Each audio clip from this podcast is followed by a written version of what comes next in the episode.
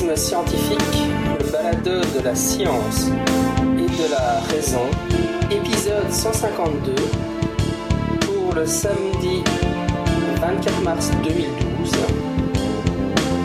L'analyse de la photo de Petit Rochin par Thierry Veit. Aujourd'hui, je vais faire un nouveau, on va de nouveau discuter un peu de la photo de Petit Rochin et aussi de la vague belge. J'ai en effet eu l'occasion de rencontrer Thierry Veit. Je l'ai rencontré à Bruxelles Sceptico Pub. Il est venu à certaines des, des, conférences que nous avons organisées.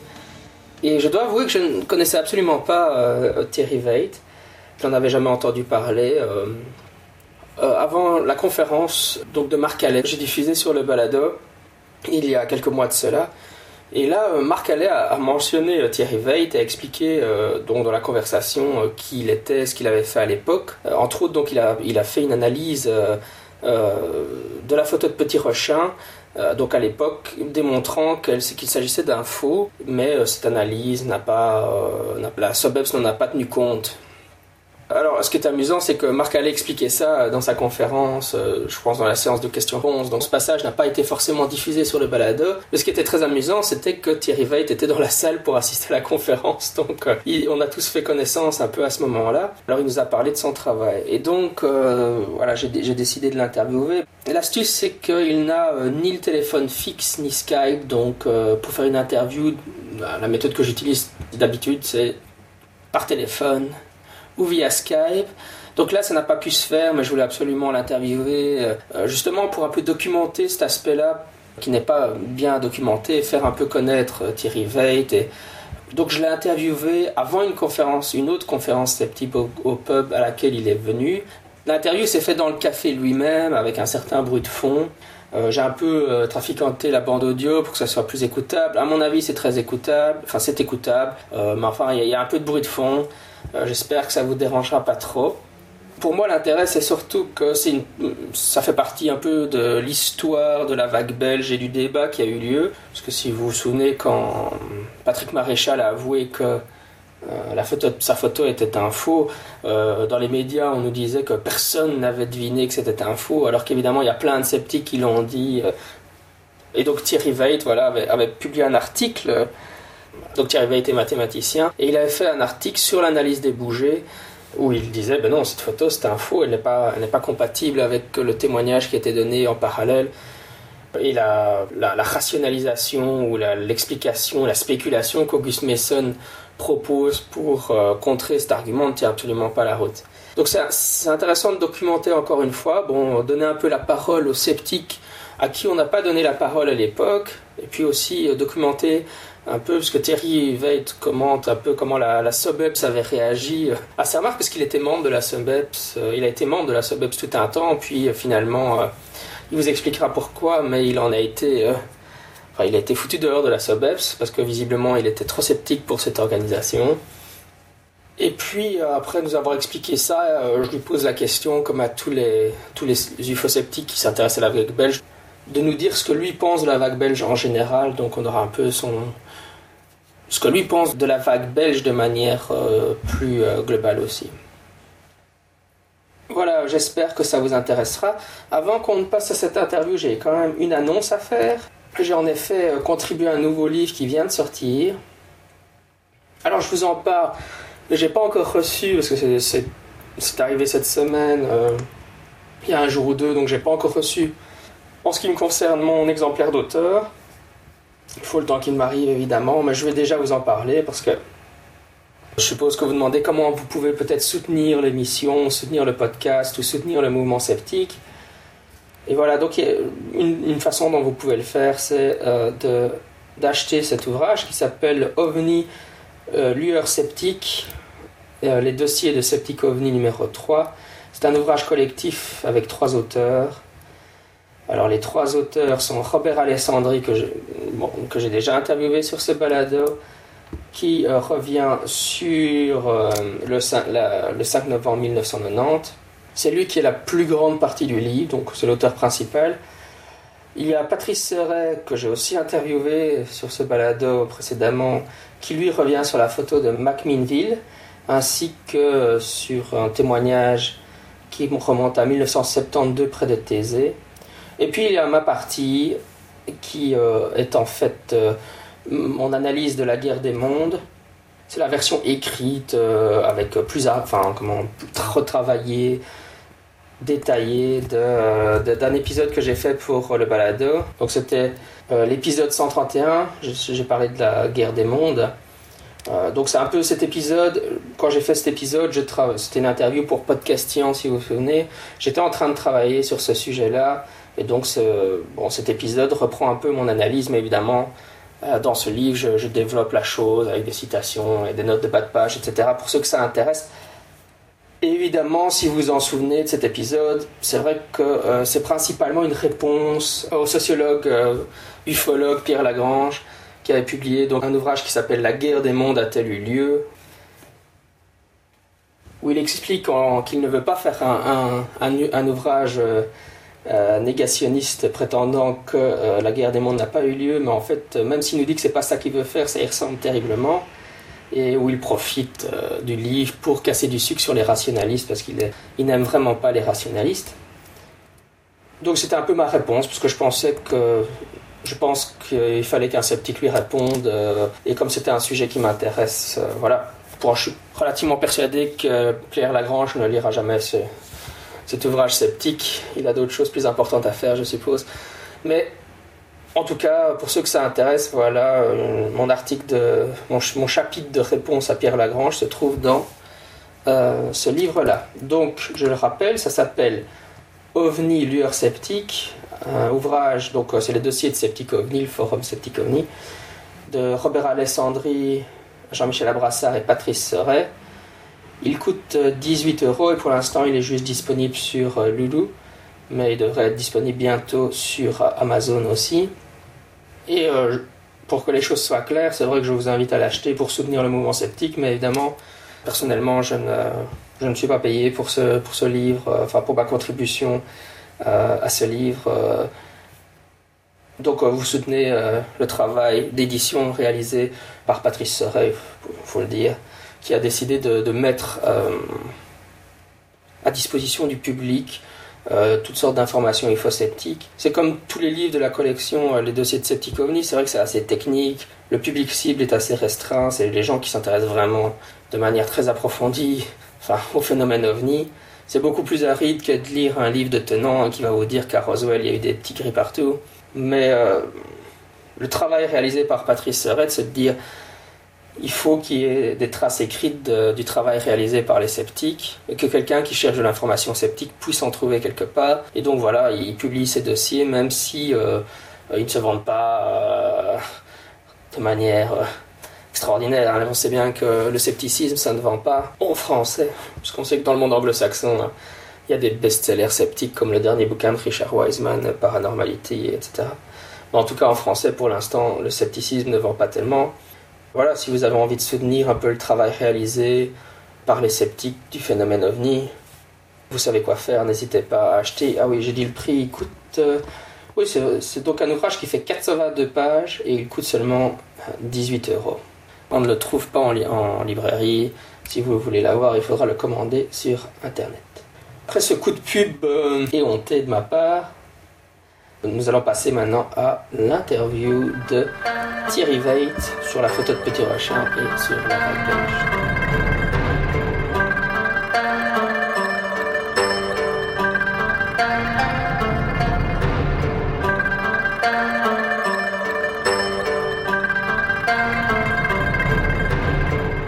Je suis Sceptique au Bruxelles, euh, donc vous entendez un peu de bruit de fond, c'est normal, c'est parce qu'il y a du monde au, café.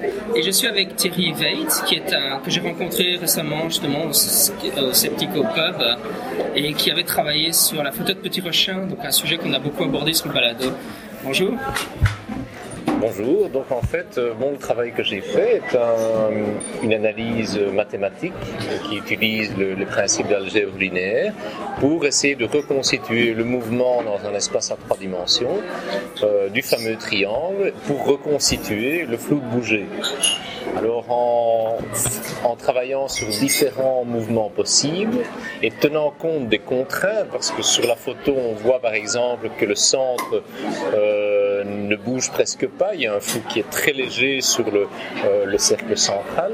Tenant compte de toutes ces contraintes et en essayant tous les mouvements de rotation, de cisaillement possibles, je suis arrivé à la conclusion que le, le, flou de bouger des des trois points est incompatible avec ce qu'on observe sur la photo. Euh, juste pour détailler un peu tout ça, au départ, en fait, toi, tu es plutôt mathématicien, c'est ça? Oui, c'est-à-dire que j'ai fait des études de, mathématiques. Je suis licencié en mathématiques et applications, donc c'est l'équivalent de, bachelier, parce que j'ai fait mes études en France. Mais au moment où j'ai fait euh, cette, euh, ce petit travail, je n'étais que simple bachelier français c'est-à-dire j'avais terminé mes études. Je suis licencié en mathématiques en France, donc l'équivalent de, bachelier en Belgique, donc des études de trois ans, euh, que je suis en train de, continuer maintenant puisque je suis inscrit en premier master. Et euh, le, travail que j'ai fait a consisté justement à reconstituer le flou de bouger. vraiment pour nos éditeurs, euh, en quoi est-ce que ce, flou de bouger a de l'importance Alors, quoi ça correspond À quoi ça correspond? Eh bien, euh, ce que le, euh, le témoin décrit, lui, il dit voilà, j'ai j'ai pris la photo dans des conditions très particulières et sur la photo, on voit des, des sortes de flamèches qui sont situées à trois points, sur trois points qui sont au centre, enfin qui sont sur les, sommets d'un triangle équilatéral. Pardon. Et euh, ce que euh, le témoin dit, lui ne voit pas ces flamèches. Lui, il dit voilà, j'ai vu trois cercles blanchâtres je me suis calé contre un mur avec un téléobjectif et j'ai utilisé une pose B. Alors, la pose B, c'est de l'ordre de 1 à 2 secondes. Donc, ça veut dire qu'une pose B au téléobjectif et en se calant contre un mur, c'est quasiment impossible qu'il n'y ait pas de flou de bouger. Euh, le téléobjectif, ça accentue le flou de bouger. Le fait qu'il est en pose B, ben alors là, fait que ben, il y a beaucoup plus de, euh, d'informations au niveau de la lumière, donc il va avoir une certaine forme de saturation. Et le fait qu'il n'ait pas utilisé trépied ben, accentue évidemment la possibilité de, flou de bouger. Et si euh, le témoignage est correct, à ce moment-là, ben, il y a une incompatibilité entre ce que le, témoin observe et ce qui est vu sur la photo, parce que s'il observe uniquement des cercles blanchâtres, ben, si on observe des traînées, donc c'est bien, c'est bien un flou de bouger. Hypothèse qui avait été envisagée d'ailleurs par le, professeur Auguste Messen, en disant c'est des jets de plasma, c'est, une hypothèse totalement non vérifiée, c'est-à-dire c'est une théorie qui n'a jamais fait l'objet d'une moindre publication en sciences. On aimerait bien d'ailleurs qu'il y ait ce genre de, de publication, parce que peut-être qu'on n'utiliserait plus les avions, qu'on utiliserait des, des, euh, des engins plus sophistiqués qui pourraient utiliser d'autres sources d'énergie. Mais euh, bon, voilà. Et donc, à quelle époque tu avais euh, publié cette analyse et, où ça? Alors, la publication, j'en avais envoyé une copie à la revue Quadernos de Ufologia et euh, j'en avais remis une copie au journaliste du soir, soir illustré, qui a fait un article concernant les 50 ans de l'ufologie et et qui m'avait interrogé et euh, bon, qui a regardé euh, mes notes à ce moment-là. Par contre, la publication proprement dite, il a fallu attendre beaucoup plus longtemps. Ce n'est que l'année passée que je l'ai envoyé au, euh, sur le net pour les repas ufologiques parisiens. Donc là, c'est publié et là, on peut le trouver. Mais, mais donc l'analyse, quand on a parlé à ce journaliste, c'était aux environs de quelle année à ce moment-là? C'était c'était les années 90, c'était après 93, c'était après la, la, publication du deuxième tome de, la Soviet. Tu contre-argumentais vraiment cet argument de Mason que ce serait déjà de plasma, c'est ça? Tout à fait. Euh, et aussi, euh, à une certaine époque, j'ai fait des, euh, des remarques aux, dirigeants de la Soviet en leur disant mais voilà attention vous allez publier une photo en première page du livre sans avoir pris la précaution de vérifier si c'est pas un faux. Alors évidemment il s'est produit que euh, tout récemment l'auteur de la photo a annoncé qu'il l'avait fait avec un panneau de frigolite Et évidemment, euh, la qualité des, euh, ouvrages de la SOBEP ben, chute euh, automatiquement, puisqu'ils se font involontairement les, complices d'une supercherie. Ils auraient dû vérifier que la photo était bien correcte avant de la publier en première page de leur livre. Sinon, ben, ils apparaissent comme des, des gens pour lesquels la vente d'un livre est plus importante que euh, l'aspect scientifique ou la, vérification de l'authenticité d'une photo. Parce que ton analyse, montre que les bougies qu'on voit sur la photo sont incompatibles avec le témoignage. C'est incompatible avec le témoignage. Une indication que le témoignage était faux à l'époque. Oui, et alors aussi une, une incompatibilité euh, avec le flou de bouger qu'il y avait sur la photo. Enfin, flou, flou de bouger supposé, c'est-à-dire que il était impossible de reconstituer le mouvement qu'on voyait sur la photo. Ce qui voulait dire que soit c'était un panneau qu'on avait mis sur une vitre avec des encoches, soit c'était un panneau de frigolite avec des encoches et avec lequel il y avait euh, derrière euh, des, euh, des lampes. Et d'ailleurs, dans, dans l'analyse qui avait été faite par l'école royale militaire, il, montre, il montrait à un moment que on avait l'impression que l'origine de la lumière venait de l'arrière de la superstructure triangulaire. Et ça, c'est bien, euh, bien un élément hyper important et qu'on retrouve évidemment dans la façon dont a présenté euh, l'auteur en disant, ben voilà, ben j'ai fait une, euh, un panneau triangulaire et derrière j'ai passé les spots. Donc il y avait déjà toutes sortes d'éléments, à la fois dans mon analyse et dans l'analyse qui a été faite par l'école royale militaire, pour se dire, ben oui, c'était un faux, et euh, ces éléments ont, été tellement prépondérants qu'à un moment, le gars s'est dit, ben oui, ben, je dois quand même euh, révéler la supercherie. Mais euh, donc tu, tu, as proposé ces, informations à l'époque et moi, j'avoue que j'en avais jamais entendu parler avant que Marc Allen mentionne. il a une connaissance encyclopédique du sujet. mais, euh, qu'est-ce que, enfin, quels ont été, quel a été l'impact en fait de tes informations? Est-ce qu'il y a eu une réaction des gens de la SOBEB Est-ce que, est-ce que Mason a commenté? Alors justement, euh, la réaction des gens de la SOBEB, ça a été euh, d'ignorer complètement en fait le travail qui a été fait. Maintenant, euh, ils n'ont peut-être pas eu copie exacte du travail, puisqu'en fait la, publication in extenso n'a été faite que, l'année dernière, mais étant donné que j'en avais parlé à la presse, j'aurais pu demander aux journalistes, voilà, bon, euh, euh, sur quelle base vous basez-vous pour dire telle et telle chose, ou prendre contact avec la revue Quadernos de Ufologia, pour lequel, à, laquelle j'avais déposé les, documents, mais non, ils ne l'ont pas fait, ils l'ont superbement ignoré. À cette époque-là, tu n'étais déjà plus membre de la SOMEP À cette époque-là, j'étais déjà plus membre de la SOMEP. Je veux dire, il te connaissait. Enfin, ah oui, il me connaissait, bien sûr. Avoir ton numéro de téléphone. tout à fait, tout à fait. Oui, oui, oui. oui. Donc, euh, il me connaissait, il connaissait suffisamment de, de, euh, de, gens qui me connaissaient, tout à fait. Même si effectivement les ponts avaient été rompus, puisque bon, j'avais fait euh, un communiqué très justement euh, en marquant mon désaccord euh, au sujet justement de la photo qui était parue en première page du livre et dont ça ne leur avait pas plu. Oui, explique-nous un peu plus en détail ce, communiqué, comment ça s'est passé. Alors, ce communiqué presse, en fait, ce qui s'est produit, c'est que j'avais demandé, comme il y avait euh, une controverse justement sur tous les éléments de la vague, que l'Institut d'astrophysique de l'Université de Liège avait émis déjà auparavant euh, des, critiques très sévères à l'encontre de la SOVEF, j'avais demandé qu'on réunisse une assemblée générale extraordinaire en vue de créer un comité scientifique. Évidemment, cette démarche n'a pas plu aux gens de la Sauveuse. Pourquoi? Parce que c'était une démarche ouvertement sceptique et ouvertement contradictoire. C'est-à-dire qu'ils voulaient à ce moment-là euh, une discussion avec des gens qui ne partageaient pas leur point de vue. Et ça, c'était quelque chose qu'ils n'ont pas accepté. Ils ont demandé à un des membres qui est aujourd'hui décédé de retirer sa signature.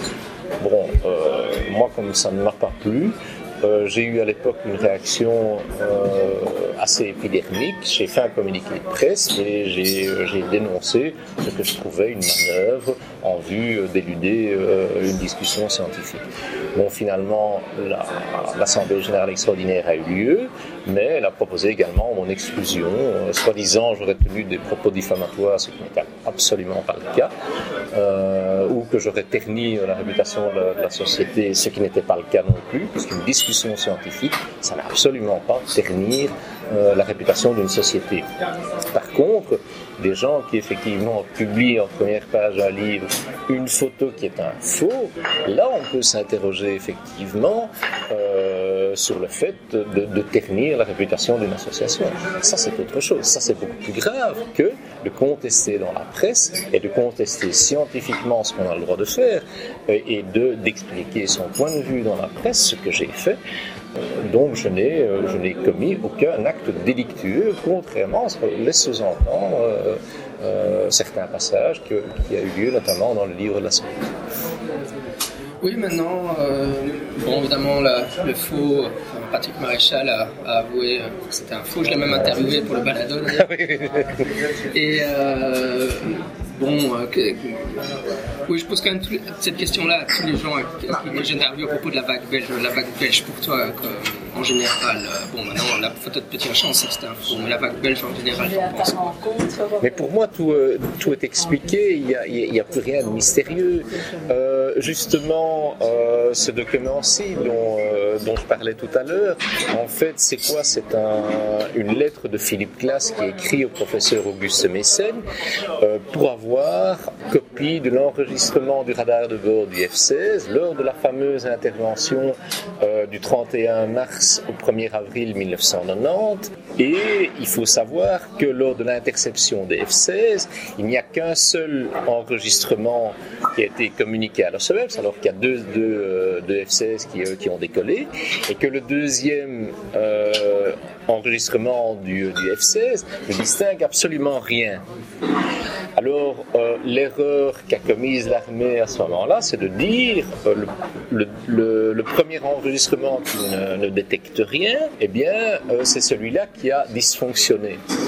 Alors qu'en réalité, on est tout à fait en droit de soupçonner que c'est l'inverse, que c'est le deuxième, deuxième appareil qui était en retrait par rapport au premier, qui lui a euh, capté sur son radar de bord l'écho du, euh, du premier appareil, et euh, avec évidemment un problème de dysfonctionnement, puisqu'il n'a pas détecté que c'était un appareil ami, et puis il lui a fait imaginer des, des vitesses abracadabrantes comme 5000 ou 6000 km/h. Si un engin 5000 1000 ou 6000 km/h avait volé à cette vitesse-là, il y aurait eu un bang supersonique, ce qui n'a pas lieu.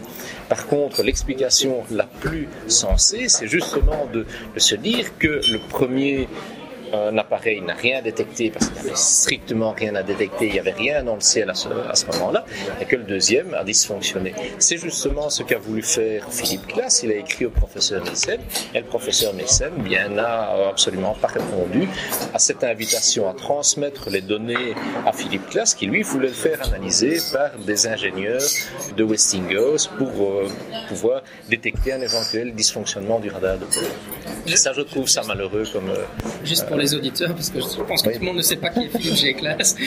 Oui, alors Philippe Class est un ingénieur en aéronautique qui euh, bon, a eu une contribution très importante au niveau de l'analyse de beaucoup de cas OVNI puisqu'il en a euh, démystifié énormément. Il a écrit de nombreux ouvrages, UFO Explained, UFO Deceived, euh, euh, C'est le plus grand, enfin c'est le plus célèbre, c'est petit. C'est le plus célèbre, c'est le phénomène oui. il, est, il, est, décédé il y a quelques années maintenant. Il est décédé il y a quelques années malheureusement.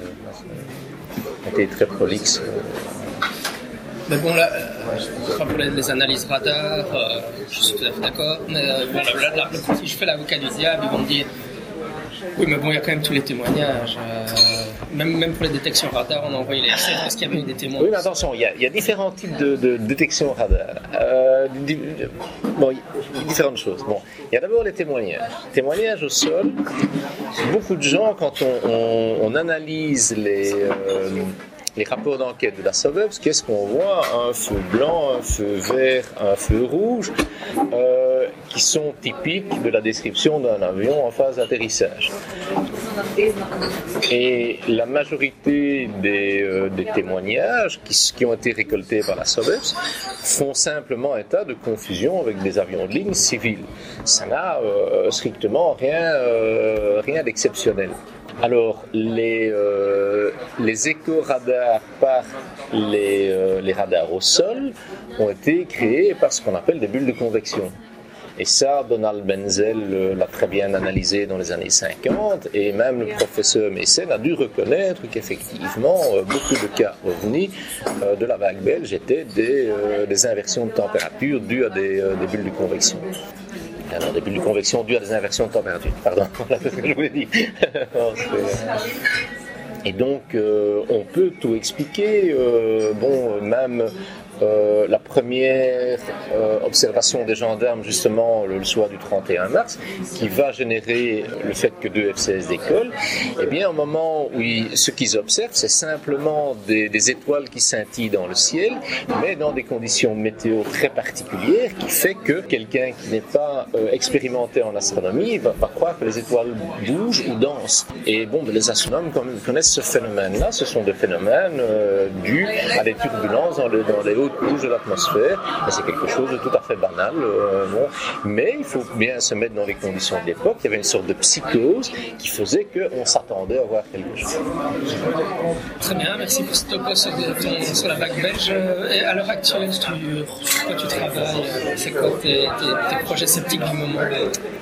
Ah, mes projets sceptiques du moment, bah, c'est plus, euh, c'est plus tellement, euh, c'est plus tellement les ovnis, parce que j'en ai fait un petit peu le tour. non, ce qui m'intéresse, par exemple, c'est euh, les expériences de mort imminente et euh, cette notion de, conscience hors du corps. Euh, bon, par exemple, il faut savoir que les expériences de mort imminente sont souvent avancées comme étant la preuve qu'il y a une vie après la mort ou qu'il y a une réincarnation, etc. Alors qu'en fait, ça ne prouve strictement rien. La seule chose que cela remet en question, c'est le modèle explicatif qu'on avait jusqu'à présent, qui était de dire euh, que euh, la conscience émergeait de la seule activité électrique du cerveau. Or, évidemment, on se rend compte maintenant qu'il euh, y a des gens qui sont conscients avec un électroencéphalogramme plat, donc la conscience n'émerge pas de la seule activité électrique du cerveau. La conscience peut émerger du cerveau, mais pas rien que de son activité électrique. Donc, c'est peut-être d'autres choses. Bon, alors là, ça veut dire que le modèle est incomplet, qu'il faut faire un autre modèle si on, ne sait, pas tout expliquer, alors il faut, il faut jeter le modèle à la, à la, à la poubelle et devenir dualiste, non? Pas ça euh, Non, il ne faut pas nécessairement jeter le modèle à la poubelle, il, faut euh, se rendre compte que le modèle n'explique pas tout et qu'il faut à ce moment-là construire un modèle plus performant. Qui, qui, va expliquer euh, les choses qu'on n'explique pas. Tout simplement. c'est parce que je connais les arguments des, des défenseurs. Des teneurs. Ça va, bah, très bien. Merci beaucoup. On arrivé. C'est moi qui te remercie. How do you start to get close to animals that lived hundreds of millions of years ago? Dinosaurs, dinosaurs, dinosaurs, dinosaurs. Dinosaurs were just giant lizards, but a truly unique kind of reptile. Just giant Dinosaurs roamed for more than 150 million years. Dinosaurs roamed in amazing shapes and sizes. Very few left evidence of their existence. And those bones never cease to fascinate us. The more we find, the more complete our understanding. Utterly awe-inspiring. The world of the dinosaurs. There are always new discoveries out there waiting to be found, waiting to be found. The more we find, the more complete our understanding, utterly awe-inspiring. The world of the dinosaurs. The dinosaurs.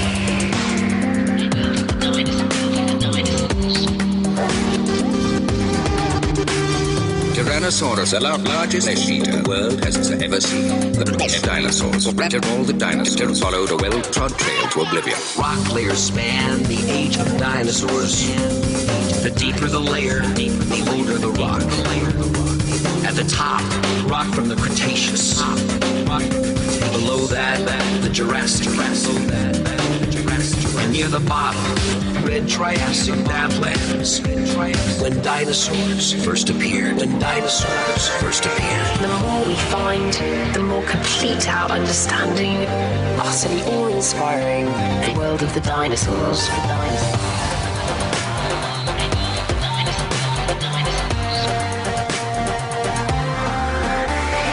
65 million years ago. The meteorite smashed into the earth. Hurtling toward our planet. At 100,000 kilometers a second. If we'd never found their bones, we wouldn't ever have known. Have known. These ancient animals ever existed. Found their bones, we wouldn't ever have known. Ever have known. These ancient animals ever existed. Find the more complete our understanding, utterly awe-inspiring. The world of the dinosaurs. The There are always new discoveries out there. Waiting to be found. Waiting to be found. The more we find, the more complete our understanding, utterly awe-inspiring. The world of the dinosaurs, There are always new discoveries out there. Waiting to be found. utterly awe-inspiring. The world of the dinosaurs.